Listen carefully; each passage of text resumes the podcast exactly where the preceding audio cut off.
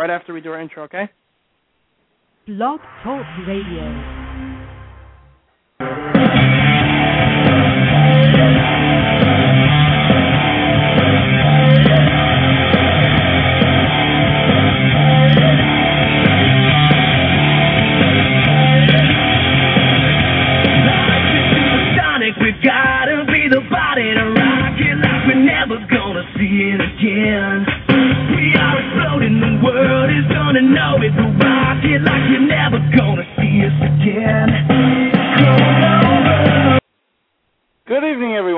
10 p.m. and Pure Gold is live and on the air for this Tuesday night, May 3rd, 2011.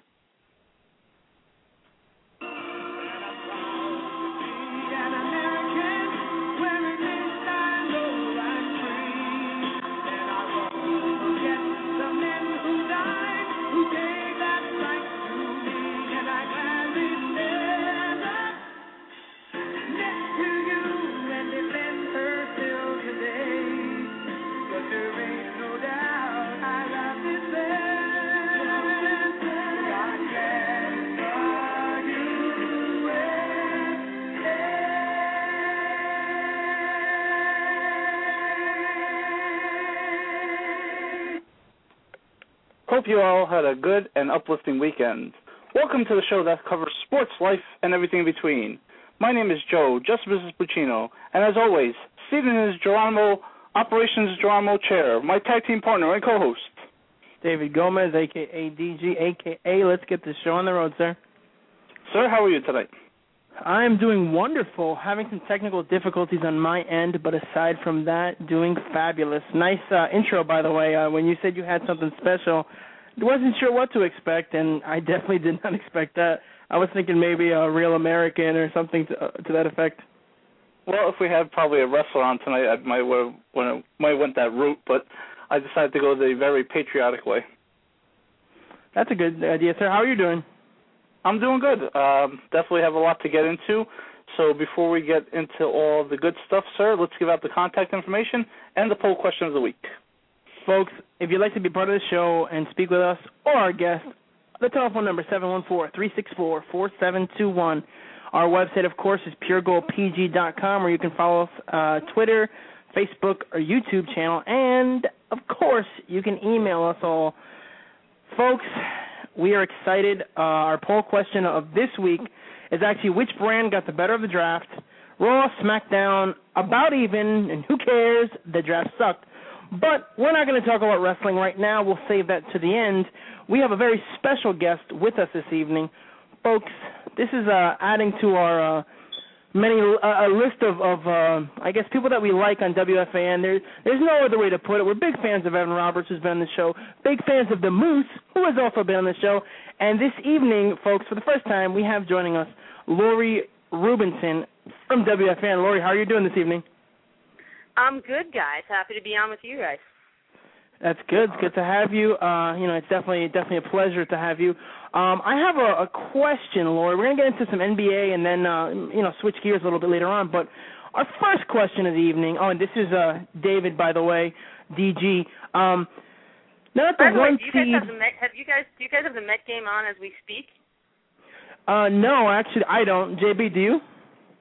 I have it on my phone. I'm watching it on my phone. I don't have a phone down in my studio. All right, I'll just, so I'll keep you guys posted because I know your Mets guys is we got a tie ball game here. But all right, you guys go. We'll talk NBA, and uh, I'll keep you posted if anything terribly exciting happens at the end of this Met game. Great. Well, being that it's the Mets, I'm not sure how terribly exciting that may be. But of course, we can get into that later. Um, yeah, it's funny. But before the show started, I was watching uh The Voice for the first time ever with my wife, and she was getting all into it. And then I was like, "Wait a minute, it's time to do the show." So no, the Mets. The Mets. You know, we'll, we'll, we'll get into that. But Lori, let's start with some basketball. My first question Sure. for you is: uh, Now that the number one seed in the West, the San Antonio Spurs, are out, do you think it's a lock that the Lakers are going to make it back to the finals for a third straight year?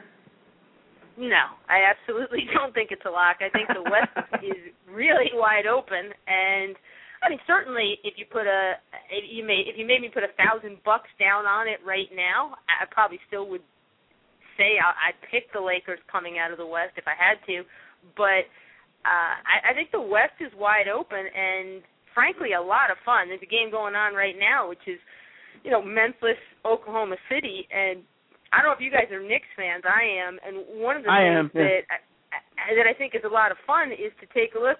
You know, right now, if you're a Knicks fan, the East is about as putrid as it gets in terms of rooting interest. I mean, you're just Yeah. sitting there looking at, you know, who do you root for? And it's the lesser of all evils, and there's really nobody. And so, in terms of the fun factor, it really is.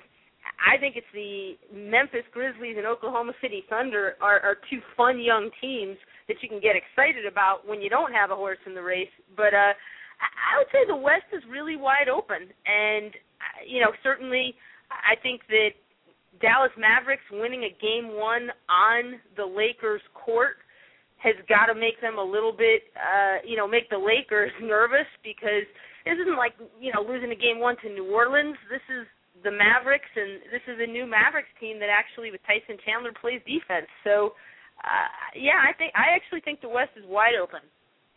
It's funny. Uh, it's funny you made you made the uh, the thousand dollar bet because I think Joe said he's willing to uh, take you up on that offer to see if you put down a thousand uh, against the uh, the Lakers. But you know, on this show, I am a Knicks fan, and Joe, you know, being a, a longtime friend of mine and one of my other very close personal friends, is also a, a, Celtics fan. So the two of them are, are, are Boston fans. So personally, being a much bigger baseball fan than a basketball fan, um, I don't have a thing against the Celtics. I don't like the Lakers. I don't like Kobe Bryant. Not a fan of his, but I know I'd be. I guess I'd be out of the uh, the loop when it comes to the Knicks. But um, you know, a typical Knicks fan like you, I would kind of root for the Celtics only because of my partner and, and my buddy. But other than that, I mean, you definitely have some good points as far as uh, you know who you would root for. The Heat can't stand them either. Not a fan of LeBron James. Not a fan. Oh, Dwayne Wade I like, but you know LeBron definitely not with the that Sure. debacle that he got into in the off season. But uh, I know that Joe is going to get into the Celtics, so I'll let him. Uh, I'll let him take that away. Hey, Lori. How are you? Hey, Joe. well, you know, so you're, a tough. So you're a Celtics guy. My my producer on Sunday nights on the Fan. You know, I do the overnight on Saturday into Sunday, and then Sunday nights. And Sunday nights, my regular producer Casey Keefe is uh is a huge Celtics guy. So uh so I have to deal with Celtics stuff all the time, but uh, it doesn't make it any better, any more palatable. You know, it, it's funny, Lori. I mean, there's, I mean, yeah, the the Celtics uh lost again tonight, and now they're down 2-0. But I, I still feel like, as a Celtics fan, the last, uh especially the last couple of years, I think this is a resilient team. I think that you know the loss of Perkins in the short term hurt the team, but I think they recovered pretty nicely against the Knicks. You know, not saying much. I don't think the uh, I think actually people thought the the series would go a lot longer than you know just a sweep. So just uh, as a fan, as a person, go ahead. I don't know. I mean, once once I think the Knicks, if if they hadn't had the injuries they had, could have given you know the Celtics a battle. I think they still would have lost, but could have given the Celtics a six seven game battle. Once the Knicks had two of their three best players get injured, uh, that series was over. So I don't think Yeah. the Knicks in their current composition are any true test for the Celtics, and and don't give you any idea of whether the Celtics have really bounced back from the trade of, of Kendrick Perkins or not. I, I think that's what we'll see in this Heat series. And if they lose, if the Celtics lose to the Heat and lose, let's say in you know five games, if this isn't even an epic seven game series, then if you were, let me ask you as a Celtics fan, because I've been posing this to Celtic fan friends of mine is and to media guys in, in basketball who cover it is what I don't understand about Danny Ainge is this is a Celtics team that was a win now team. Given the age of their players, it's a win now team. How do you make a trade for the future, which is Jeff Green for Kendrick Perkins? How do you make a trade for the future on a win now team? You're right, Lori. I mean, th- they were obviously banking on a healthy Shaquille O'Neal in the playoffs, and he hasn't come through. He hasn't played one game in the playoffs, so I don't think. Um, I think it looks really bad the fact that Perkins got traded and now Shaq is not playing at all in the playoffs. So, that said, do you think that the, they still have a shot in this series and they have a shot to get back to the finals? Um, I still think that you know Pat Riley was always the one who said a series doesn't really start until somebody wins a game on the other guy's uh home court, and Right. so technically the series hasn't even really started yet. Is you know I, on the one hand, again, if if I was going to put the thousand dollar bet down right now, and you were making me, I'm taking the Heat. Um, so certainly in this series, with I'm not an idiot with the two game lead, but I think that you know Celtics are going to come home, and I I really actually think this series hasn't really begun yet. And the thing for the Celtics that I think is is the biggest thing I want to see in this series, and if you're a Celtics fan, the biggest disappointment has to be, is that the first two games, the Celtics have allowed the Heat, or maybe the Heat have done it themselves, but allowed these games to be about a double digit lead with two minutes left in the game, with one minute left in the game, with under a minute left in the game. And for that, the big question for the Heat that I still have is what does the Miami Heat do when it's a two or three point game and there's 30 seconds left in the ball game. I don't think the Heat is actually a mentally tough team yet. I think they, I, I don't think they've convinced themselves yet. So what the Celtics need to do is not only hold it, you know, win the next couple games on their home floor, but get some of those games tight so that the you can allow the Heat to kind of choke and beat themselves in that situation. I mean, you're you're absolutely right, Lori. I mean, if they if the Celtics, you know, were within three or four points, I think that you know the the Heat have shown this year that they crumble. I mean, they can't close right. out games when it's that close. I, I so, think they uh, they've been choking all season. So if you're Boston yeah. and you're the more battle tested team, uh, you know, it doesn't matter if Paul Pierce has struggled all game long. If we're talking about a tie ball game or within two points, uh, you tell me if I'm giving you a choice of anyone on the Heat or maybe the ball's in Paul Pierce's hands with the game on the line, I, I'll still take Pierce. I agree with you, Lauren. So now, just in general, uh, last NBA playoff question: What was your prediction for the NBA Finals before the playoffs started, and who do you think's going to win it all this year? Before the playoffs started, coming out of the East well, uh, before the Kendrick Perkins trade, I really liked the Celtics, you know, and thought that it would be the Celtics. Once the Perkins trade happened, yep. I, I really all of a sudden it made the it made the East to me really kind of wide open. And I guess, like a lot of people, I was thinking probably the Chicago Bulls, just based on the way they had closed down the season and the way they played defense and their talent. So I was leaning towards the Bulls. Uh, I'm a little concerned now with. He says it's fine, but with Derrick Rose's ankle, and is right. he really fine? Is he really 100%? Because he's, you know, they they can't afford a Derrick Rose who's not at 100%. Uh, the Chicago Bulls. He's so important to that team.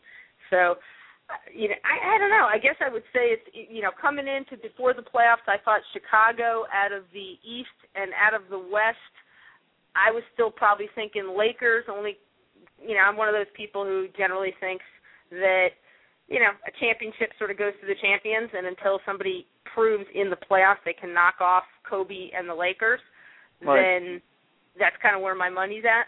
So coming in, that was probably what I thought. I would say, all right. By the way, I'm just telling you on the Met game. Bases oh, loaded. God yeah, K Rod had bases loaded in the ninth, bottom of the ninth, and it's uh, uh I'm sorry, top of the ninth.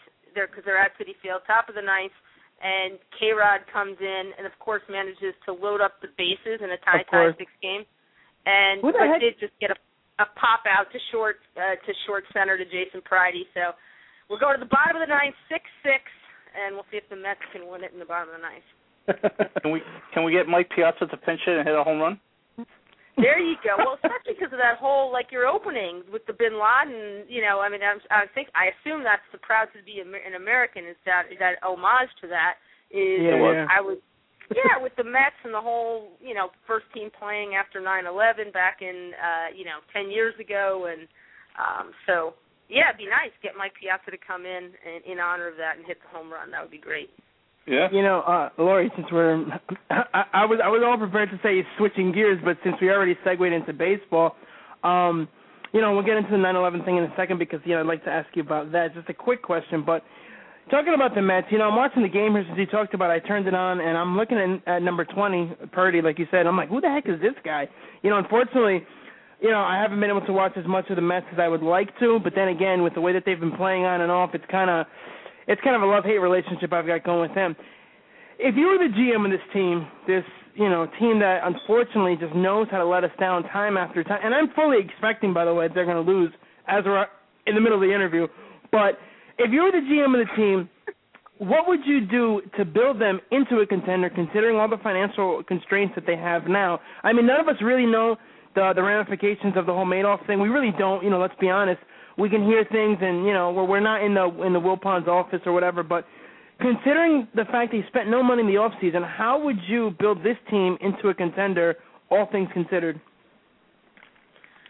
Uh, I I think that I would probably be doing a lot of what the Sandy Alderson, J.P. Ricciardi, uh, Paul DePodesta, you know, that whole group, what they are trying to do, which is you have to.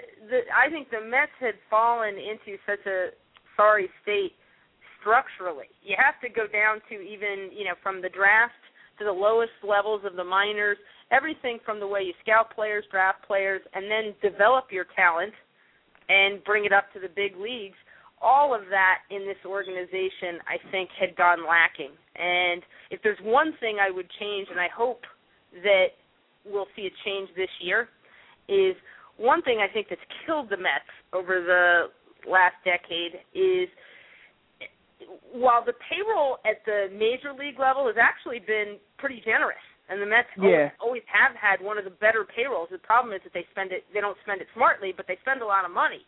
But the issue that I had from a spending standpoint is how they handled the draft. And yeah. as you guys I'm sure aware there's something called slotting fees, you know, for bonuses that the yeah. commissioner's office wants to keep bonuses in line for these for these uh, draftees, and so they set up levels that you're supposed to be willing to pay a guy, and it's a recommendation.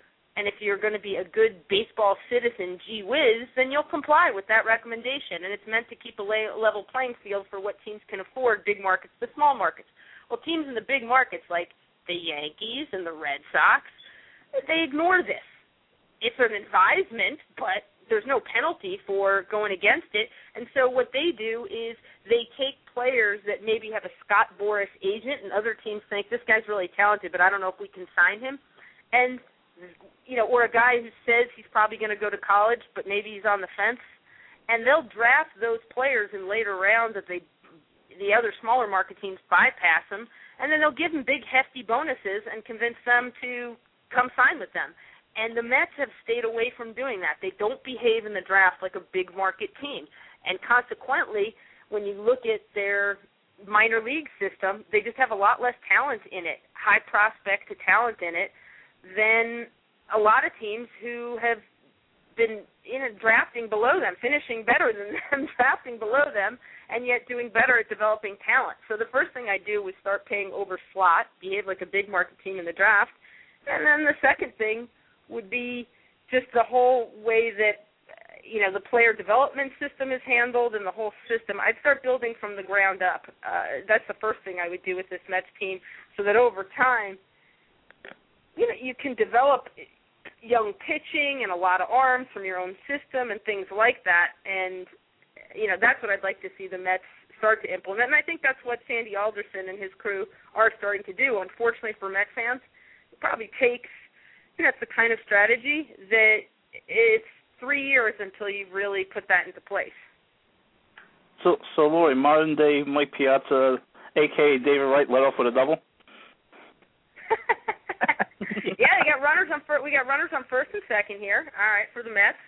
You got runners Big Ike first is and up. second, no outs, and Ike Davis at the plate. And if you're a Met fan, he's the RBI machine certainly on this team right now. So. And he just bunted. What? Are you kidding me? Oh, you gotta be kidding me! Are you guys watching this? I'm watching it. He just bunted, oh and my it was horrible. God! Did they have the bunt on? Are they insane with Ike? Ike probably That's hasn't crazy. bunted. and he was a Little League. I Oh, you love the fact that I love the fact that here you are talking about Ike is the RBI machine, and here he is bunting on the first pitch. Gotta love that. Everybody out there. Well, But, okay. uh, in fairness, now they're having a conversation here. Okay, in fairness to the Mets, because they just called him over. I bet he was doing that on his own. I bet. oh, Ike you- okay. You know, God bless him as a team player. he must have decided that that's what he wanted to do and tried doing it on his own because Chip Hale, the third base coach, just called him over for a meeting and just whispered something in his ear. And I would bet that that something is, "Are you insane? You're our best RBI man. You have to swing." Yeah, he, there we go. Oh, he's a. Error, error. Yes, second and third. Oh, Folks, we're giving you, all right, all right, all right. There giving go. you live updates they here. lucked out. Um, By the way, for those people who are listening and you're not watching it, us screaming, yelling probably doesn't help you. What happened there was Ike hits a ground ball to second base and it gets bobbled. The Mets are very lucky because it easily could have been a double play, but Burriss at second for the Giants bobbles the ball, and so it's only one out, uh, put out at first, and Mets now have second and third and only one out. Very nice, very nice. So Ike basically got accomplished what, what he he set out to, but I I honestly thought he was gonna either bunt or hit into double play there. Did they just flash a couple uh, seconds ago that the Twins threw a no hitter today? Am am I that out of the loop? I'll be honest with you. I've been watching the Mets, and then I also was watching uh, your Celtics in Game One, flipping between Thanks. those two. So I've been Thank you. focused on that. Let's see. I, yeah, I, I thought I here. just saw it, but you know we'll, we'll have uh, we'll have Liriano producers. making no Yeah, no yeah, Liriano. Let's see. It says Liriano. Francisco never had a shut. Never, oh, Francisco Liriano never had a shutout. Never had a complete game in the majors, and he just threw a no hitter. Yep. That's Gotta cool. love it. Speaking of, you know, we Yeah, were talking about young talent. Sorry, Laura. The what price you were saying? just went up for Yankee fans because Yankee fans. That was one of the guys I think that Yankee fans may be hoping that they could pull off a trade in the middle of this season and get another starting pitcher. And he was one of the guys who had been rumored in the off season as a potential target for the Yankees. And it the price tag always goes up if a guy throws a no hitter.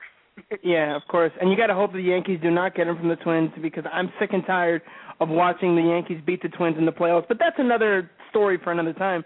Um, you know, you were talking about uh, about 20 minutes ago when, you were talking about this before this whole little uh, interaction with the game. You were talking about the Mets minor league system, and I saw that uh, our boy Jenrry Mejia looks like he may need Tommy John surgery. Are the Mets ever going to develop any young pitching? Because uh, all right, they have Ike Davis, who's a great hitter. He's a great first baseman. I honestly think he's going to be the first baseman for this team for a very long time, and he's extremely exciting to watch. If you listen to my partner, though, he wants to get rid of everybody and start from scratch. But you know, let's ignore that. Do you think the Mets are ever going to get any of these guys, you know, off the off the schneid, get injured left and right? It just seems like that's the way of the world when it comes to the Mets.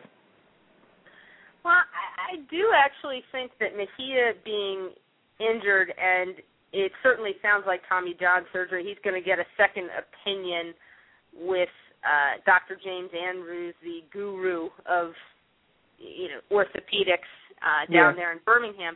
But he, d- d- you know, went to the hospital for special surgery. Met team doctor, uh, Dr. David Altchek. That's a big name when it comes to orthopedics, and oh, you got to be kidding. Mets has hit into a double play, and and Gotta I love it. You got a runner on third base, double play, and we're going to extras. All right, two Wow. games in a row, extras for the Mets. Anyway, but with Mejia, I do think it's a concern that he's now very likely going to need Tommy John surgery. Not in terms of his career, because it's become he's what 20, 21 years old, and it's become very uh, routine surgery now. Tommy John surgery that pitchers, young pitchers generally come back from, if anything, even stronger. So for his career, I'm I'm sure he'll be fine. The concern is that the, this is this is now, I think, a, so much of a pattern of injury with the Mets that I don't Yeah. think it's necessarily an issue with team doctors because the doctor only treats somebody when he's got a problem and shows up. I think in terms of the training staff organizationally and whether it's I don't know, do they not have a sense of mechanics of you know proper pitching mechanics and how to work with guys and fundamentally and and guys just end up then getting more injured? I'm not sure. But it is something that's another thing i think for sandy alderson and his team to really examine is that it just feels like it's been too fluky how you know the injuries and how the team has dealt with the injuries from a training standpoint over the last few years it, it feels like it's subpar compared to the results of some other teams. So I, I do think that's something that the Mets could certainly look into, and and is a major concern now. I, I think one move that you'll see the Mets do is with Jenrry Mejia being injured now, they have no depth at all in the high major leagues in starting pitching. And so Dillon Yeah. Gee, who actually pitched in tonight's game as a reliever, and they were keeping on the major league roster, I think they're going to have to send him back down to AAA and let him stay as a starter there because one guy gets hurt and there's nobody else for the Mets that can possibly they don't have any have any more starters. Yeah, it's a shame because it just seems like the Mets, whoever's on the Mets, just loves to get injured. I mean, um, uh, I know Fernando Martinez got hurt again, so it just seems that the guys at the Mets are, are so highly touted. I remember going back to the '90s with guys like Alex Ochoa and Alex Escobar, and every highly touted, you know, Jason Isringhausen, who's on the team now. Every guy who the Mets said was going to be good has really not panned out in recent years, except for you know the only guys that I can think of who've panned out in the past 10, 15 years really are guys like Edgardo Alfonzo, uh, Reyes, right, and of course now Ike Davis. But um, speaking of Jose Reyes, I was thinking about this today. uh, You know, as I was listening to Boomer and Carton in the morning on the way to work, I, I really think that if if the, things don't turn around, and this is this is going to tie into my question, you know, i- if things don't turn around for the Mets in the year and they're not in the wild card hunt, they're going to get rid of Reyes most likely. And I really would hate to see him in a Yankee uniform. I'd hate to see him in a Philly uniform. I honestly would hate to see him in any uniform that doesn't have the you know Mets across the chest. But um, it's a twofold question. A, do you think the Mets are going to get rid of him if they're not in the playoffs? And B, if they are in the wild card hunt, do you think the Mets are going to add any, be able to add any significant talent? Uh, I'll take this. I'll do the second question first because it's easier. Unless there's a sale that somehow is approved uh, of minority ownership that's in the works soon, I don't see how the Mets financially would be able to really take on more payroll right now this season. From everything I get the sense of the financial situation is dire enough that they can't be taking on more payroll this season. I, and, and as a matter of fact, uh, you know, at the next round of baseball owners meetings and things that they're going to be having a meeting coming up sometime in May. I think it was May 21st, whatever it is. I have to look that up. But I believe it, it wouldn't surprise me if we hear about. Uh oh, Giants just hit a home run. Nice. Woohoo. Yeah, so Aubrey hits Huff solo home run. Giants winning seven six.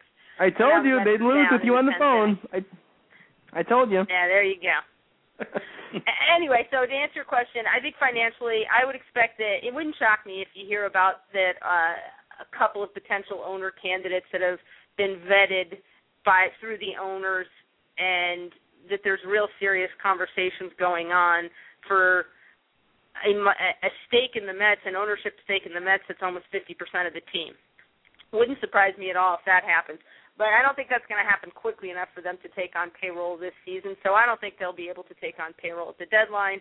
As for your first question, as painful as it will be for most Met fans, who some Met fans, there are certainly some Met fans who, for whatever reason, a variety of reasons, don't really love or appreciate Jose Reyes. But I think the majority of Met fans acknowledge that when he's healthy, I'm not going to say he's the best player in baseball. That's certainly not the case.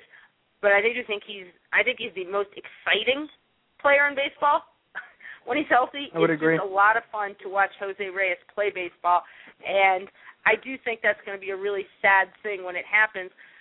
But if you're Sandy Alderson, I think you have almost no choice. Is if this team is yeah, I don't know, call it eight games out of a wild card spot, and we find ourselves pretty close to the trade deadline the sensible, smart thing to do is to trade Reyes having a good season and get back a couple draft picks and some value. I think you almost have to do it. Right. Now, Lori, uh, looking on the other side, the other New York team, the Yankees, uh, like you were mentioning, like they would go after somebody like a Liriano because you know with Hughes, who knows what kind of injury and how long he'll be out. Do you think that they could go after anyone else? I mean, is there any other names that you've heard that the Yankees are targeting besides Liriano? Uh, Even the Liriano name was from spring training. That I think we heard that name being tossed about. I- Look, you know whether that's certainly, of course, if King Felix Hernandez is made available by the Mariners, you know the Yankees would be very interested in in him and would be willing to part with top talent for him. I, I think that from what we saw last year, think about it. Last year, it was Danny Haren, Roy Oswalt, Cliff Lee, all changed teams, all top you know top of the rotation type of starters changed teams in season last year. So we don't know who it's going to be this year, but we do know that there are going to be some teams that are going to decide that they're not contending and are in rebuilding mode and want multiple prospects to help their team. And we're you know you're going to see somebody with moving starters for prospects. Uh, one team, I'm not saying this will definitely happen, but I think a guy who could be attractive, but it would require a, a good package from the Yankees. Uh, Mets are playing them right now, which is the San Francisco Giants. The Giants have great pitching and are so incredibly offensively challenged. It's pathetic. And so, in terms of building up some of the depth of their minor league system, I could see a situation potentially if they're, you know, feeling like they're a little bit out of it at the at the deadline. Uh, they have a young pitcher, Sanchez, Jonathan Sanchez. I could see them yeah. trading a Sanchez to the Yankees and the Yankees having to give back not only a pitching prospect but some good young hitting talent. I could see something like that. Who knows? But yeah. yeah, I think the Yankees will make a move by the trade deadline and get a another very good pitcher to slot in behind CC Sabathia for a second half in a playoff run. Gotcha. And it's it's way early. It's only the first week in May. Uh baseball season is such a long season, but you know, you see like the teams like the Yankees out in first place. The Red Sox are off to a slow start, but I think they'll bounce back and the Phillies are in first place. Um what was your prediction for a World Series this year? I actually did take the Yankees coming out of the American League, but my my National League prediction is not exactly looking like genius right about now. Uh I I actually did I I went with the Atlanta Braves. I thought the Phillies Oh, would be the wild card. I thought the Braves would win the division. I like Colorado an awful lot. I thought they'd win their division. Ultimately though, I had I had picked the Braves and so I'm looking stupid on that right about now. What are you going to do? Yeah, that, that's true. I mean, you know, I picked the Mets to win it also. I, I know what can I say, but um, no, actually, I thought that the Red Sox and the Phillies were going to end up going to the World Series, and you know, we'll see where that happens. Boston, like like Joe said, they're bouncing back from a horrific start. I mean, they're doing better than the Mets after starting out 0 7. They're doing better than the Mets, so let's just you know throw that out there. But uh, you know, for our final question, Lori, and of course, we we really appreciate you coming on the show with us this evening. Um, we talked about this in the middle as we went from uh, the NBA to baseball. Do you remember where you were on 9/11 when you found out about the whole, uh, you know, the the twin towers coming down and everything like that? I mean, you know, it's such a big topic, and I, I find it kind of interesting that the Mets were the first team to play after that, you know, in New York, and then when the news of Osama bin Laden being, you know, Mhm. fi- the, everything came out, the Mets were also playing. Uh, and Bobby Valentine, who was the Mets coach at the time, uh, was was announcing the game and everything. I just find it kind of interesting, and you know, in, in a weird way that you know the Mets were involved in some way, shape, or form. But do you remember where you were when, all that went down? Yeah, I I mean I think if you were living in New York that day, you certainly do remember. I think for everybody, you remember where you were. So for me, I was working in New York uh, in the 20s and in an office, and I went to work like uh, you know everybody else, and had heard while I was on the subway somebody made a comment about that a plane had crashed into the twin, one of the twin towers, and uh, but at that point we thought it was an accident, and I got out of the subway and went up to my office and at that point we heard the other building got the second building got hit and then just people went into the streets and where I was kind of by the Flatiron building there you could look down downtown and see the twin towers with what just looked like dark you know dark squares uh, cut you know uh, dark squares on them on each building. You could see these sort of smoking dark squares on them. And and then the one lasting thing that sticks out for me was I was with somebody else I was work I was working with at the time, and we walked another block over towards Sixth Avenue, and by the time we got to Sixth, uh, one of the buildings had just gone down, and for a while standing there and just seeing one tower up, not two, was just the weirdest sight I ever saw. Is they were Yeah. supposed to be two there, and for a while you're standing there just looking at one. And, Yeah, it- you know, I it was remember- Obviously, an awful day. Yeah, it definitely. It, it obviously was, and you know, almost ten years to the day of everything going on with uh, Bin Laden, and now him, you know, being killed by the United States. I remember I remember being in college at the time. I think I was a junior, and uh, you know, going. Normally, I would never. And I'll get into this a little bit later, but normally I never watch the news. Now, as an you know, uh, close to thirty, I definitely watch the news on a regular basis to see what's going on. But at the time, you know, I was I'm, I'm watching Saturday morning cartoons.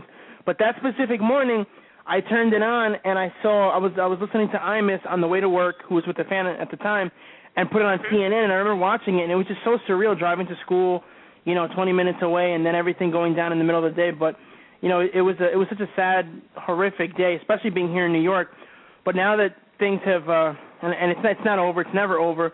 But now that there's been a tiny bit of a resolution to that, and you know, almost on the 10 year anniversary, um, it's just interesting. Like I said, the parallel with the Mets and everything, and how how much our country has changed in the last 10 years. But you know, Lori, we we really appreciate you coming on the show. Hopefully, uh, you know, we can have you on at some point in the future. And you know, as Joe would say, hopefully you, you enjoyed yourself because we definitely did. So we, we thank you for uh, you know spending some time with us when you could have been watching the Mets and screaming and probably cursing at the television as they're you know about to lose the game. But uh, we do, you know, thank you again for coming on, Lori. No problem, guys. Happy to do it. Take care and have a good night. All right, You you, too. too. Take you. care. Bye bye. Folks, that was the, that was the one and only Lori Rubinson joining us, and it's interesting, Joe. I forgot to mention this to Lori while she was on with us, but uh, she was the first WFAN host that I ever got onto the air with. I'd called Steve Somers, I'd been on hold, and then all of a sudden the show's over. But with Lori, I got through to her at a Mets game in early April a couple of years ago, coming back from Philadelphia, and I got to talk to her for a bit, and I remember being so excited about that. And you know, here we are, just a couple of years later, having her on our show, doing it like it needs to be done, sir. Yeah, it's definitely amazing how uh, time flies and how you've come a long way, DJ. You definitely have. Definitely, definitely, positively, definitely. JB, I'll would you like to uh introduce the next segment, sir? Yes, sir. It is now 10:37. It's time for the sports update and Todd's take brought to you by Rocco's Inner City Games. Rocco's Inner City Games, where your gaming needs are our specialty. We have new and used games at competitive prices, and we will also repair all video game systems. Come to Rocco's for all your gaming needs. Call us at 973 883 6022 or visit us at 69 Garden Street in Passaic, New Jersey. When you come or call, please mention Pure Gold. Without further ado, Todd, how's, how are you, sir? I'm great. How are you guys doing tonight? Good, sir. Very good. So let's get right into it. In the NBA playoffs, the Heat beat the Celtics 102-91 and now lead the series two to nothing. And the Thunder are leading the Grizzlies with about seven minutes to play in the second quarter. In the NHL playoffs, the Lightning they also beat the Capitals and they have a three-game lead in their series as well. Canucks and Predators are tied at 1-1 in the second period. And in Major League Baseball, the Rays top the Jays three to two. The Mets and the Giants, it's now seven to six. We are into extra innings, tenth inning with Taylor Buchholz on the mound, who has already given up a home run. Fantastic. The Tigers beat the Yankees four to two. The Phillies top the Nationals four to one. The Sox beat the Angels seven to three. Stros over the Reds ten to four. Twins over the White Sox one to nothing. Marlins and the Cardinals are tied at four at the top of the seventh. Orioles and the Royals are tied at five at the top of the eighth. Rockies over the D-backs and one nothing in the top of the third. The Pirates lead the Padres two to nothing in the bottom of the first. The Indians and the A's are scoreless through one, and the Cubs and Dodgers are also scoreless through one. Brewers and Braves are in rain delay. JB. Thank you, TJ. Now, folks, as you know, last week was the 2011 NFL Draft, and we had Todd on for you know the first night of the draft, and we got some updates. But Todd, now that the draft is over, we were just wondering if you could just break down the draft, TJ style. Let us know the winners, the losers, and then let's talk about the local teams afterwards. All right. Well, the definite loser in the draft was the Carolina Panthers. Much to the chagrin of my son, they did end up taking Cam Newton, which we both agree. Now, you talk to, you listen to the pundits around the league, you talk to people. It's a toss-up as to whether or not Cam Newton is going to be the real deal. I personally think it was a bad, it was a bad pick. Not, I have nothing against the kid. The kid's a good talent. I mean, he's he's an option quarterback coming into a league that doesn't run that kind of offense. But that's not my problem with him. My problem with that pick is it didn't matter who was going to be at quarterback. They can't protect him. They needed to to uh, take a left tackle. They needed to shore up that offensive line, and they just didn't do it. So to me, the Panthers are the big losers in the draft. For for the winners, um, I thought the Cleveland Browns did a phenomenal job taking the number six pick and turning that into five overall picks. I thought that that was a phenomenal job.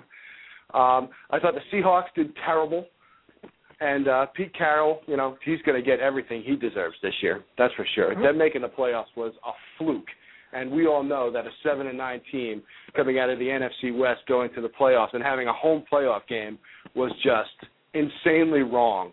I mean, you win your division, you get to go to the playoffs. I understand that. If everybody else in your division stinks more than you, then well, you deserve to go. Hmm. Uh, who else? Right. The uh, I thought Tampa Bay came out of the uh, the draft smelling like a rose. They did a phenomenal job. They are definitely going to be a force to be reckoned with for a long time out of that league. It being that they had uh, a sure quarterback already in Josh Freeman, you know, I mean, they were putting in just components. You know, they literally were were doing the Bill Belichick moves and just drafting for depth, and I thought they did a phenomenal job at that. As far as uh, some of the local teams, you know, I'd like to talk about the uh, the Giants too. I thought the Giants did a really interesting job. I don't want to say bad because you know overall, I mean, I would give them a B plus on their draft. That's because I mean, what was the Giants' biggest issue last year, in my opinion, was their defense. Their defense needed some real, real help. And to get Prince uh, Amukamara, especially at that spot where they picked him, not only was it a great pick, but it was also a value pick. You know, I mean, they got this kid for a song basically, and he's going to be one of the premier corners in the league. I mean, I, I heard it said on NFL Network during the draft by Mike Mayock. He said that this kid is probably going to be 90% of what Darrelle Revis is. And if you're 90% of what Darrelle Revis is, you're pretty damn good. And I'd Yeah. have to agree. Uh, I thought their pick at defensive tackle was good. I thought their linebacker picks were good. I think the Giants did a really good job. Um, the running back pick, I'm not so sure about, but I, I suppose you want to have somebody in the stable just in case Brandon Jacobs starts shoots, shooting off his mouth again. Because God Right. knows they're not going to put up with him. Um, the Jets, you know, I don't want to say that they did a bad job either. I was a little disappointed, although when you look at the picks that they made, we all, I think most people would agree that they really needed to address the outside linebacker and get themselves a pass rusher. I think that that's that's typical football analyst guy stuff. Everybody knew that. The two picks that they took at defensive tackle back to back, they were good picks. Don't get me wrong. I mean the the the one kid, um, what the hell's his name? I forgot his name already. Uh, Muhammad Wilkerson. That kid, he's a big boy. I mean, six four, three fifteen. that guy's taking up some space, no doubt about it. And the other Right. kid, Kendrick Ellis, uh, you know, I mean, the kid's got some some real range. You know what I mean? He's got great feet, big wingspan. He's what you want in a defensive tackle. And playing in that kind of three four, the scheme that Rex plays, to have depth at defensive tackle is definitely key. You know, I mean, because when you think about the way they were rotating in like DeVito and and such, that it, it worked, but they definitely got a little gassed against the teams that ran the ball well. So I thought that those were good picks. Uh, I thought it was kind of interesting that they took uh, Mark Sanchez's childhood best friend at wide receiver. I thought that was a pretty interesting pick. Um, the Redskins, I thought, you know, they didn't really do much. The, the Dallas Cowboys didn't do much. Philly, I didn't think that Philly did that great of a job either. I was kind of confused with some of their uh, with some of their picks. I mean, it, it it felt to me like you know what they targeted in the league. I mean, they took what they needed with their first three picks, but I'm just not sold on that team as an offense or a, as a defensive power. I mean, the the team is all Vic. You know, what I mean, when when you talk about the Eagles, they don't talk about what a great defense they have, how they shut down passing, how they're a great running team. They just talk about Vic and his dynamic ability at quarterback. But uh, you know, chances are Kolb is going to get traded if free agency ever happens. And if Vic goes down, what happens? You know, Yeah. who are you going to? Right. They're a mess. The team is a mess. the whole offense is predicated on one guy, and you can't run a football team like that. We know that. So, I think that the NFC East is going to be run by the Giants this year. You know, of of course, you know, I uh, reserve uh, the right to change my mind at any given time once free agency happens, but right. based on where the teams are at and the draft moves that they made, I'd have to say that the Giants are the only team in that division who did anything worthwhile. The Dolphins, uh, Dolphins are a mess. Dolphins are just a mess. They're a mess. They they did not help themselves.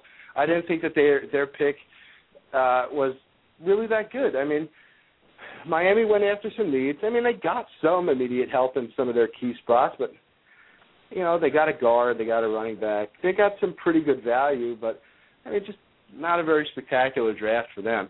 And it wasn't really a great draft for anybody. I mean, it was a defensive tackle heavy draft. You had what, 12 quarterbacks this time around, and you know, with Cam Newton going over overall one.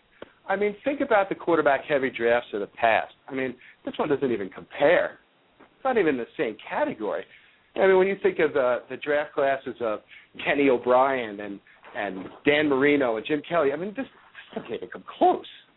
Right. This was a really low talent draft. It really was. Outside of like non-skill position players, as they like to call them.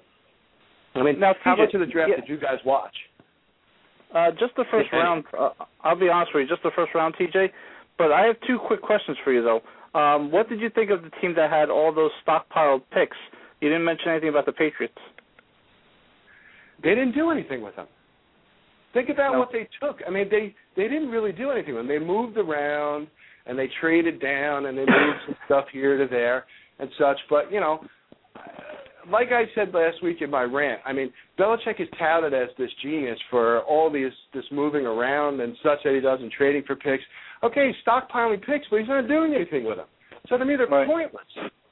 If they Right. if those picks that you're stockpiling and moving around don't result in talent players, you know, I mean starters, they don't, they don't mean anything. Right. So to me, it doesn't mean anything. For a team like the Browns to take one pick and turn it into five, that to me was was masterful. right. Now let me That I ask you another question. great job. Right. Let me ask you, as, as a Jet fan, Jet fan's a Jet fan. Uh, have the Jets addressed their nose tackle situation, or are they waiting for the free agency market? Well, I think this kid Muhammad Wilkerson could play the nose. I mean, he's definitely big enough to do it, and you know he'll play behind Sione Pouha. I mean, Pouha is going to be the starter, and Pouha did a great job. I mean, stepping in for Chris Jenkins, what like one snap into the season or something like that. I mean, he did a he did a fan, did a fantastic job filling that spot. So I wouldn't even call it a gap fill. That's his job to lose. Right. And I mean, they took the kid at the with the 30th pick overall, so it's not like he was a really high draft pick. You know, what I mean, they're not going to be paying him a tremendous amount of money. It'll be Right. first round money, but it, it'll be first round defensive tackle money late round. Right. And let, let me ask you one last So- question. What do you think about the draft in terms of um in terms of the Saints drafting Mark Ingram? Do you think that the Saints now do not re-sign Reggie Bush for twelve million dollars and somehow he ends up on the New England Patriots? No, I don't think he will go to the New England Patriots because he's not going to get what he wants. Reggie Bush is a moneymaker. He's not a running back. He's a moneymaker. He wants to make money. He doesn't want to play football. That's obvious. You know, I mean, if you if you've looked at him and watched him play over over the years, he he has no heart. The kid- kid's got no heart. I don't care how many deals he signs, how many commercials he does, or how much he talks to, the uh, to the media about how much he loves the game. You can see it in his play that he doesn't, and he's not going to go to the Pats. He won't end up on the Pats. He'll probably end up on like the Cowboys or some crap. All right. So uh, do you also have a take tonight? I do have a take. And Take it away. of running backs, Yes. and uh, in keeping with our theme tonight of uh, 9/11 and and football, did you guys hear or read the uh, the tweeted comments from Rashad Mendenhall? I heard it on Boomer and Carton, so I'm glad. Yeah, I'm glad you mentioned that. Unbelievable. So this this this idiot Rashad Mendenhall, the running back for the Pittsburgh Steelers, he recently tweeted, uh, "What kind of person quote? What kind of person celebrates death?" Unquote. Now, that section of it by itself, I think, is pretty innocuous, and it's probably something that I would even agree with. And uh, I even tweeted some similar sentiments Sunday night after hearing reports from Fox News that uh, Osama bin Laden, the self-proclaimed mastermind of the 9/11 attacks and head honcho of the terrorist organization Al Qaeda, had been killed. So. Let me just take a moment here to recognize the jubilant celebration shown on TV where I can understand it still doesn't make it right to be happy about a murder, regardless of who the victim is, just as distasteful. And it doesn't make you any better than the perpetrator. Mendenhall then went on to say, It's amazing how people can hate a man they they have never even heard speak. Unquote. Now, let, let me tell you something, Rashad. I've never heard God speak either. But I'm pretty sure I have a good idea of what he's all about and what he stood for. Mendenhall also said that we've only heard one side, and he also uh, tweeted about the uh, 9/11 attacks that we'll never know what really happened. I just have a hard time believing a plane could take a skyscraper down demolition style. Unquote. And you base that opinion on what exactly, Rashad? Do you have like a doctorate in structural engineering or something? Did you even graduate from Illinois? Another idiot truther. Do you understand how stupid you've made yourself sta- sound and how uneducated? I strongly suggest to you, Rashad, that you make a public, no, a heartfelt, sincere apology to the entire American populace for being an uninformed, insensitive, uneducated boob, and do it quick. Don't forget who it is that you work for and that your boss an owner for that intent and purpose, works for the Obama administration, dummy. And if he loses his job because of your idiotic, uneducated opinion, you can bet that your job and all the millionaire perks that go along with it will be taken. I'm Todd Johnstone. JB. Todd, well put. Thank you for that great analysis on the NFL draft. Love the take, and I'm glad you mentioned Mendenhall. That was a nugget of mine, but I'm glad you mentioned it. Um, and you're right. If he doesn't apologize, I have a feeling that he's going to get, um, you know, unfortunately, quite a number of death threats to him and his family. So he's got to watch what he's saying. Now he's got to get this public apology out there as soon as possible. Moron. He's a moron. Yeah. Yeah. This is the right, same so- guy who agreed with the comments that were made by um, Adrian Peterson that NFL owners are like slave owners. This guy should right. be out of the league. He's an uneducated boob. All right, sir. Thank you again so much, and we'll talk to you Thursday, sir. Good night, guys. Good night. DG, you awake? Yeah, I'm still here. See, this is this is this is classic DG right here. Doesn't care about what Rashard Mendenhall had to say, and didn't like to take it all. No, classic DG is uh, something else. But moving on, uh, folks, that interview about 30 minutes ago, after that take, uh, you know, after we finished all that, was brought to you by Executive Business Machines. And unfortunately, I uh, I was so caught up in the moment that I forgot to, uh, you know, to read the the uh, the ad earlier. But folks, as always, Executive Business Machines. You have a copier, printer, fax machine, computer, a typewriter, anything that needs repair. If you do, call EBM at 201 797 9400. They're located in Elmwood Park, New Jersey. Folks, EBM is a family owned and operated business for over 50 years where they specialize in service, sales, and supplies on all office equipment. Once again, call Executive Business Machines at 201 797 9400. And if you mention Pure Gold, you get 20% off your service order. Sir? Thank you, sir.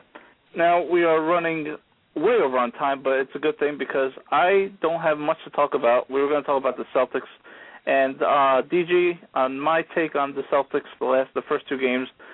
Uh yes, you know, the team has looked old and slow. The Miami Heat have, you know, looked young and ready to take the Celtics. I'm not sold that the series is over yet, being down 2-0 heading to Boston. I think that Boston can protect their home court and I still think that although it sounds almost improbable, I still think that the Celtics will take the series. Um, I just don't think that the Heat know how to close out. I think that, like Lori was saying in her interview earlier this tonight, she's saying that if you have this the, the Heat within three or four points late in the fourth quarter, you know they they basically are chokers. So DG, I think that the series is not over. Being down 2-0 does suck because I did want one on the road and split the you know the the road games and then come home and win the two home games. But the series is going to go the distance now. It has to go the distance for me. Uh, at least six games for the Celtics to win the series, and uh, hopefully the Celtics pull it out because you know both you and I just cannot stand the Heat. I agree with that, sir. Um, any other basketball notes before I move on from that crap? Nope. Moving on. Yeah, go on to the Mets. Another crap fest. Um, no, I'm not going to talk about the Mets. I want to talk about something else. I was all I have all these notes on Raw and Extreme Rules, and I was going to get into this whole big thing. And you know what? I think I will, and I'm going to hit you with the big news afterwards. The big news coming out of Sunday's Extreme Rules was that Christian finally won the World Heavyweight Championship in what was described as a brutal ladder match against Alberto Del Rio. He was very emotional afterwards. Uh, you know, Edge was there. They hugged and everything. I think they kissed. I'm not sure, but you know, for, I was talking to my wife about this the other day. For as much as people rag on wrestling for how fake it is, the truth of the matter is that when you when these guys make it to the top of the food chain, it's huge for them, and it means the world to be trusted to help carry the company. You know, hoping he gets a lengthy title reign and is used properly, unlike The Miz, who lost his title Sunday at Extreme Rules and really did nothing as a champion. You know, the, um, the truth is that Christian is long overdue for a title reign. He's one of my favorites. Unfortunately, it took Edge being injured and his career being over for Christian to get a chance at the world title. And JB, um, you know, before I continue, do you know what the big news coming in at SmackDown is, sir?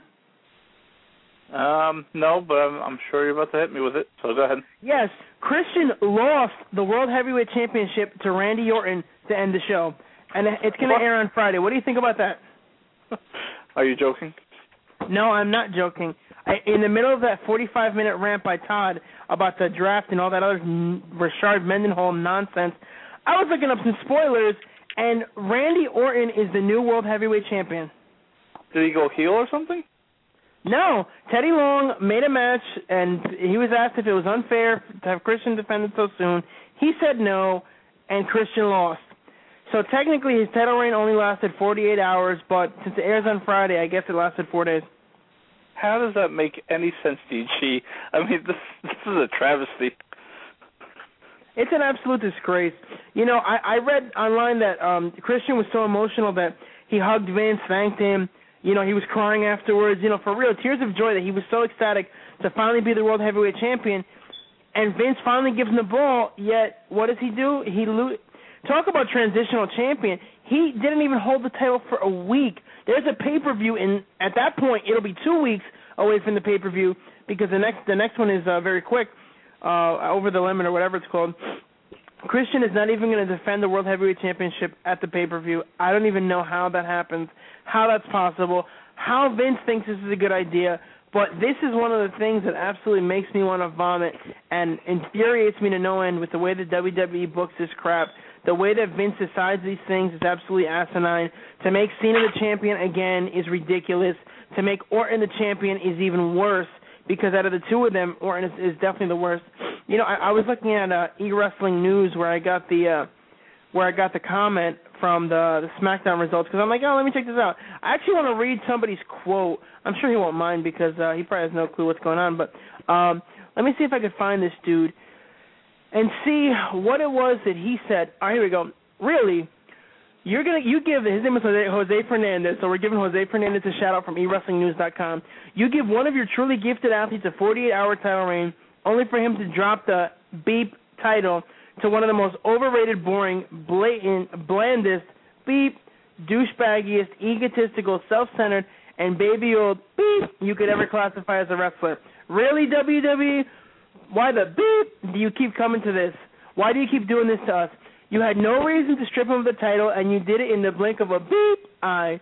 He didn't even have a chance to prove himself as a capable champion. Do you see? And I didn't see it, but Joe didn't see it. Do you see how emotional Christian got at Extreme Rules? Did you? You completely disregarded that and gave it to a stupid, and emphasis on stupid, bodybuilder who does nothing but 10 minute headlocks and slam the floor before he delivers a completely forced, retarded finishing move that doesn't even beep hurt.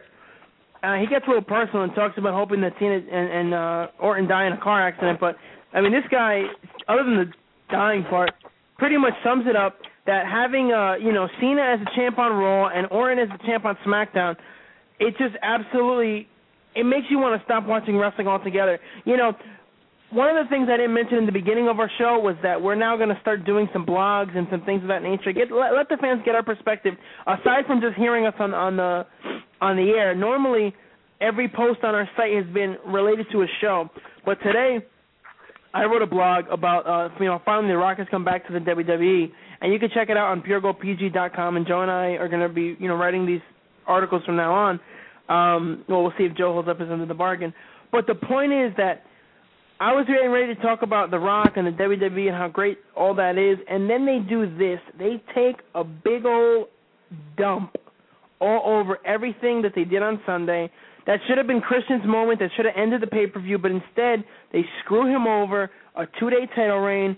What an absolute joke! And I cannot wait. And I hope that Busted Open talks about this tomorrow, where I can hear Doug and Dave talk about this. I hope because I want to hear somebody rip these guys apart. I want to hear Justin and Josh on Chairshot Reality rip the WWE apart. I want to hear all wrestling fans all over the planet, even Randy Orton fans, rip the WWE apart because this was a joke. It was a disgrace.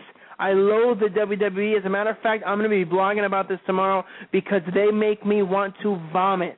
I can't believe that he took one of the hard, most hardworking guys, a guy who should have already been a multiple-time champion, who's almost as good as Edge. I don't honestly don't see the difference. And they take Christian, they give him the title. He goes nuts. He's crying. He's emotional. Probably went home, you know, was ecstatic with his wife and kids and everything. And then two days later, sorry Christian, you suck. Let's give the title to Orton so he can be a 45-time champion. And then to top it off, we have Cena on Raw, WWE champ, World Heavyweight Champ for the tenth time. That makes me want to puke, sir. I'm in utter disbelief as you were ranting on about this whole thing. I just, you know, the whole fact that like, you know, Christian was emotional. He thanked Vince McMahon on Sunday night, and then just to lose that title 48 hours later makes no sense. He was even on Raw last night. I think the entire Raw roster was there last night because of Rock's birthday, uh, and or because of the whole, you know, getting together uh, because uh, Osama had been killed. But they showed a little segment between. You saw that right between Rock and Christian. He was congratulating him and wishing him much success, and then just to lose the title the next night. What a joke! And I think DG, I think it's only best to service our fans, our audience, to get uh, you know, I think Shannon is a Randy Orton fan. I want to get her take on this. I think we need to try to get either Justin or Pyro on because I just think uh, I want to hear other people's take on this on our show, DG. I think it's important to address it, and I just I, I'm still in shock that Christian has lost the title 48 hours later. I actually cannot. I, I'm I'm utterly in disbelief here. I'm going to see if we can get Pyro on the show Thursday, even if it's just for a few minutes um, just to get his take on it. Normally, Pyro does not talk about um, spoilers and stuff, but you know what? He's not writing for Online Onslaught right now, so I don't think any of that really matters.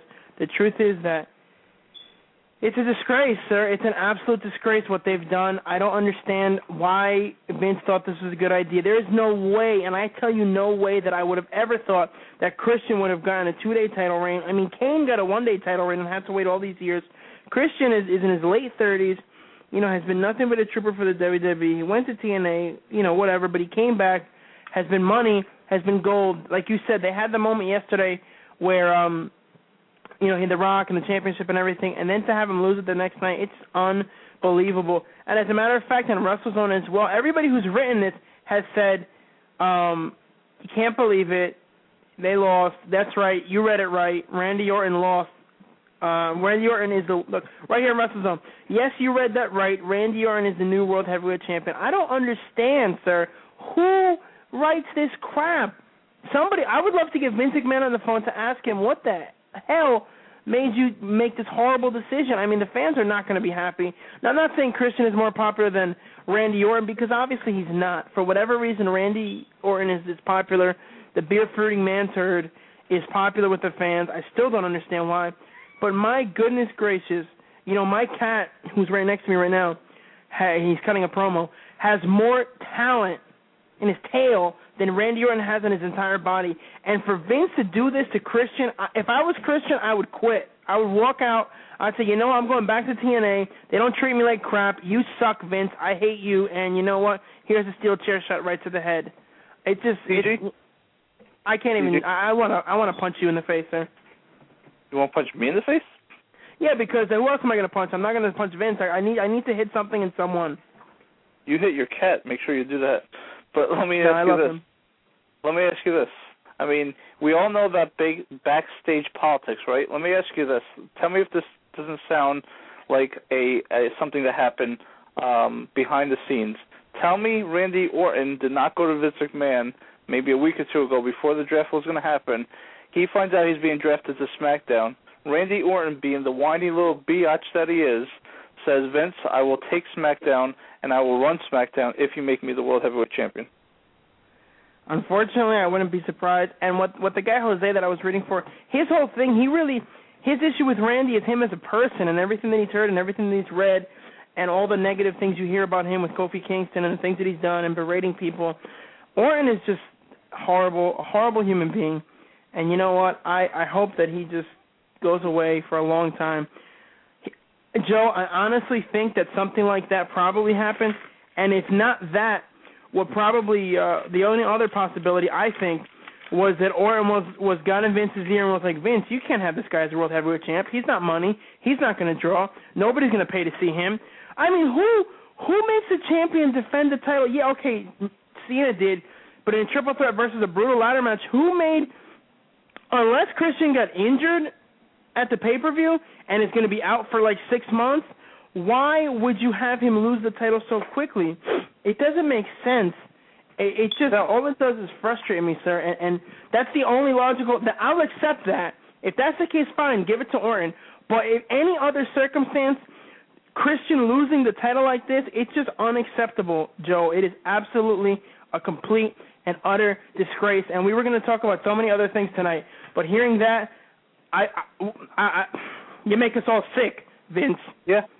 I mean, the only thing I could say is that you could almost understand having a a title match with John Cena because Miz was the champion and he won his rematch. You cannot Yeah. explain logically how on SmackDown Randy Orton gets a title shot two nights after a pay per view is over. So the fact that you know Randy Orton got a title shot to me just screams of politics and some backstaging BS that happened between Randy Orton and Vince McMahon or even Triple H got involved. And somehow they think that this guy is like you know the next coming of like Stone Cold Steve Austin because he you know the less he says the better. And I just I can't believe Randy Orton now is the world heavyweight champion. Unless again we find out that Christian got hurt and nobody's talking about it. So I doubt that happened. So this is going to just infuriate us a lot more to hate the WWE even more. I agree. You know, from what I read here, and I hate spoilers just for this reason alone. What I read here, the Great Khali, Mark Henry, and Randy Orton all came out wanting to face Christian. So Teddy Long let the crowd decide, based on the crowd reaction, who would face him. Orton won, obviously, and then he wins the title that night. I wouldn't be surprised if it was a five-minute squash match or a two-minute squash match, and Christian got no offense in. I mean, so many other things we could have talked about tonight. I I, I just can't believe. I honestly cannot believe this, sir. Everything else can, can you know goes out the window. All the other stuff that I was going to say. This is like the only topic uh, uh, left. Really, I was going to talk about Karma and her debut, and I guess we can get into that briefly. But man, what an absolute joke the WWE is. They make me want to quit watching wrestling forever. I literally am furious right now. I can't believe that they screwed the fans this way and they screwed Christian.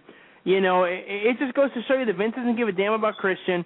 He doesn't give a damn about anything. He just gives a damn about his backstage politics and the guys who kiss his butt. You know, uh, Joe, I, I, I'm utterly shocked right Yeah. No, I understand. I understand, and this is definitely totally shocking to me too, as you you broke that news because I had no idea. And I think that you know we can spend a lot more time on Thursday night just breaking down the rest of Raw, especially you know talk about Rock's birthday and how great you know it was great seeing the Rock back on Raw for a whole show.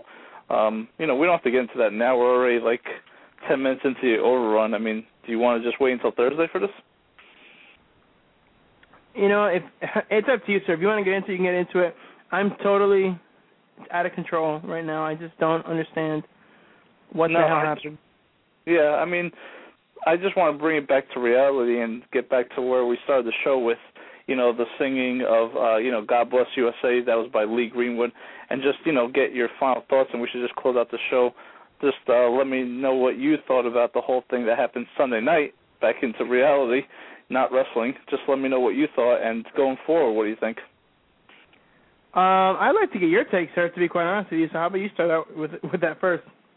I'll be, you know, I went to sleep at around ten o'clock on Sunday night, and um like I was telling you, I think uh in our production meeting, I just want to see who won the hockey game between the Capitals and the, the Tampa Bay Lightning. So I go to my phone at six in the morning. I'm half asleep. I'm like, and all of a sudden I see like twelve different texts from, you know, twelve different people saying Osama has been been killed, but. You know, being half asleep, I read it and I thought that my texts were saying Obama was killed. So I was like, "Oh my God, they killed the president!" And I was like, "How did they do this?" I, I was like so astonished, and I, I ran up to my wife and I showed her the text, and I reread it again and I said, "Oh, Osama's been killed," and I was like, "Wow, I can't believe they finally got the guy." Ten years later, um, and then right away, you know, the, the the cynical side of me starts thinking, this is just a great opportunity for the the Obama administration to now say that you know we got the our number one terrorist Osama as the economy's tanking, gas prices are going up, and you know, and next year is a re-election year, so I thought it was all kind of coincidental. Maybe it's a conspiracy theory that I'm building in my head, but I thought that it was just a coincidence that you know, with the economy tanking, with Obama, with the re-election next year, I just thought him catching or killing now Osama bin Laden, our number one enemy, was just a, a little bit too much of a coincidence, DG. Well, I don't know. You know, I think the only thing, the only thing to me that that I the first thing I thought. I mean, it's like Todd said. You can't be. I can't be happy. and I'm sure you're not. You can't be happy. Um. That somebody died. You know. That, that you, I'm sorry. I don't care what anybody says. You just can't be thrilled or ecstatic that this man is dead. You know. I mean, you got. All right. Justice was served. Yes. Did he deserve it? If anybody deserved it, it was him. Absolutely but I can't be thrilled. And the, what I find interesting or funny is that the people who were celebrating, for the most part, were people who were like ten years old or, or eight years old when when that happened. You know, I was 20 when when 9/11 happened. I remember it like it was yesterday. Like I was telling Lori earlier today. Um, you know, I remember exactly where I was, what I was doing, what I was watching. I remember being at Seton Hall University in Spanish class, and I remember the a teacher bursting into my class and saying Twin Towers have fallen, the Twin Towers have fallen. You know, school was canceled at that moment, and I remember being in utter disbelief because yeah, I was listening, I saw CNN and I saw towers hit. I listened to Imus in the morning, and that's all Imus and his crew were talking about. But then to actually say both towers are gone, you know, because at the time it was only the one that got hit, I was just in utter disbelief. And obviously that doesn't compare. What, what we just talked about with Christian, that's meaningless when it comes to real life situations. But you know, what makes me sad in a sense is that this happened during Obama's administration because if this should have happened at all, it should have been during George W. Bush's administration because it would have at least let him go out on a high note and the people would have been a little bit more positive towards him. And I mean, history has a way of changing the way that we feel about presidents. But man, you know, if anybody should have gotten him, it was him. You know, it should have been uh, George W. Bush. But you know what? I mean, it happened. It is what it is, and. uh the truth of the matter is that I mean, like I said, if anybody deserved it, you know, it was Osama bin Laden, and we'll see what happens, sir. Um, from here on in, I, I I'm trying not to be cynical. I think too many people, you know, conspiracy theories, and they put him at sea, and did it really happen, and is he really dead? And you know, I think people go nuts with the conspiracy theories, but you know, again, it's an interesting time to be an American. And ten years later, almost ten years to the date, it's crazy, sir. It's absolutely crazy.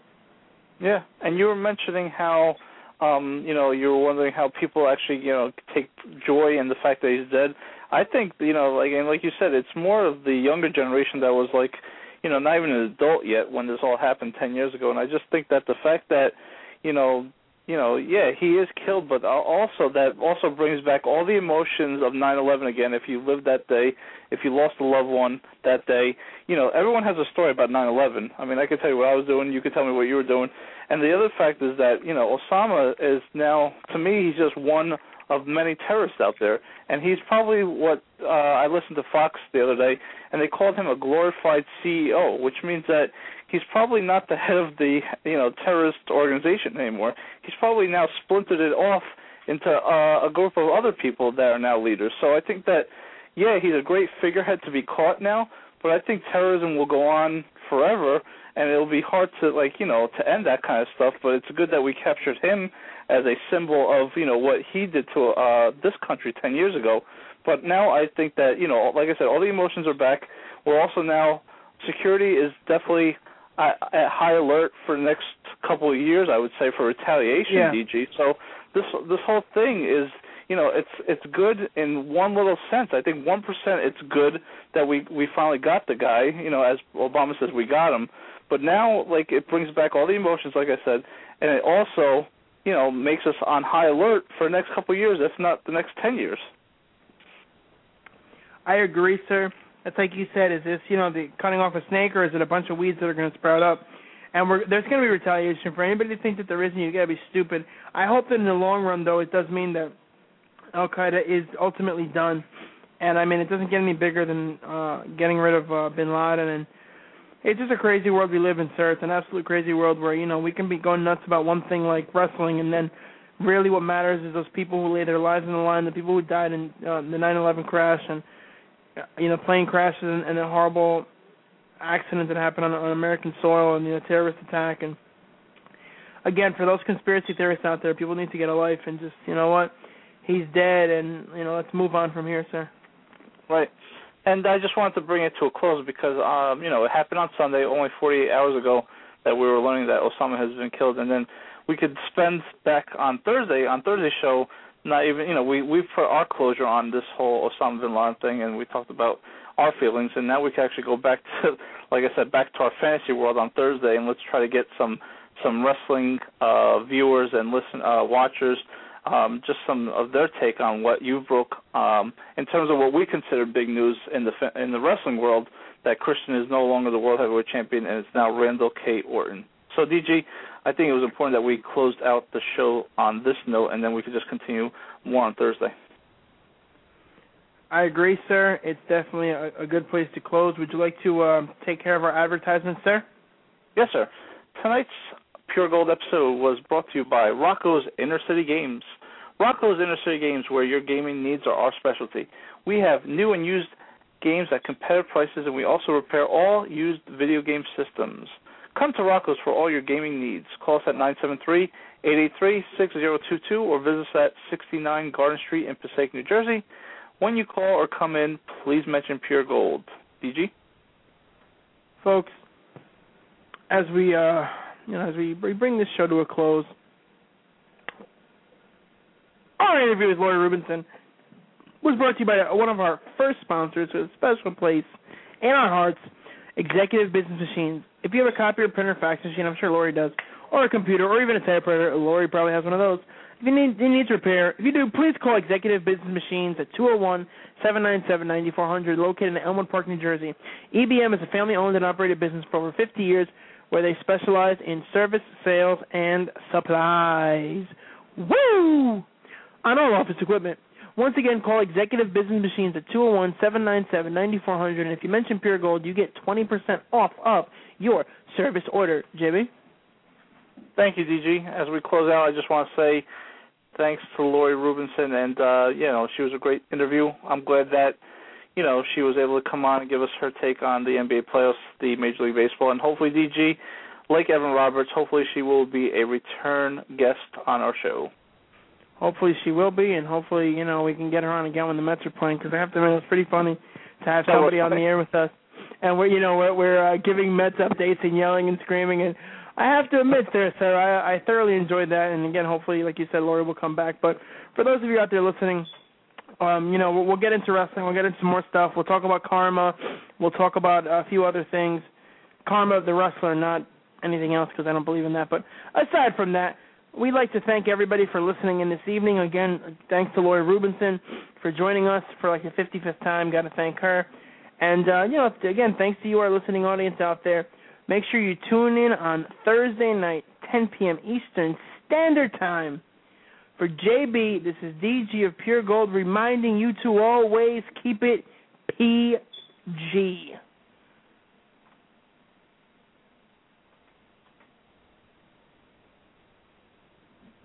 Wait for it.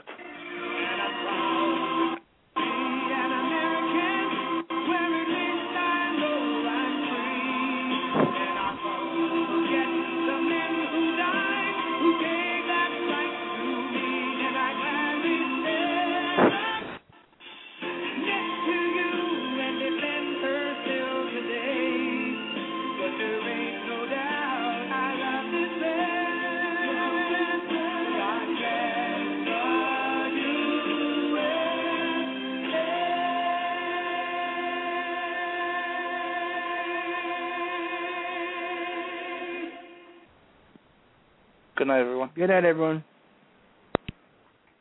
God bless America.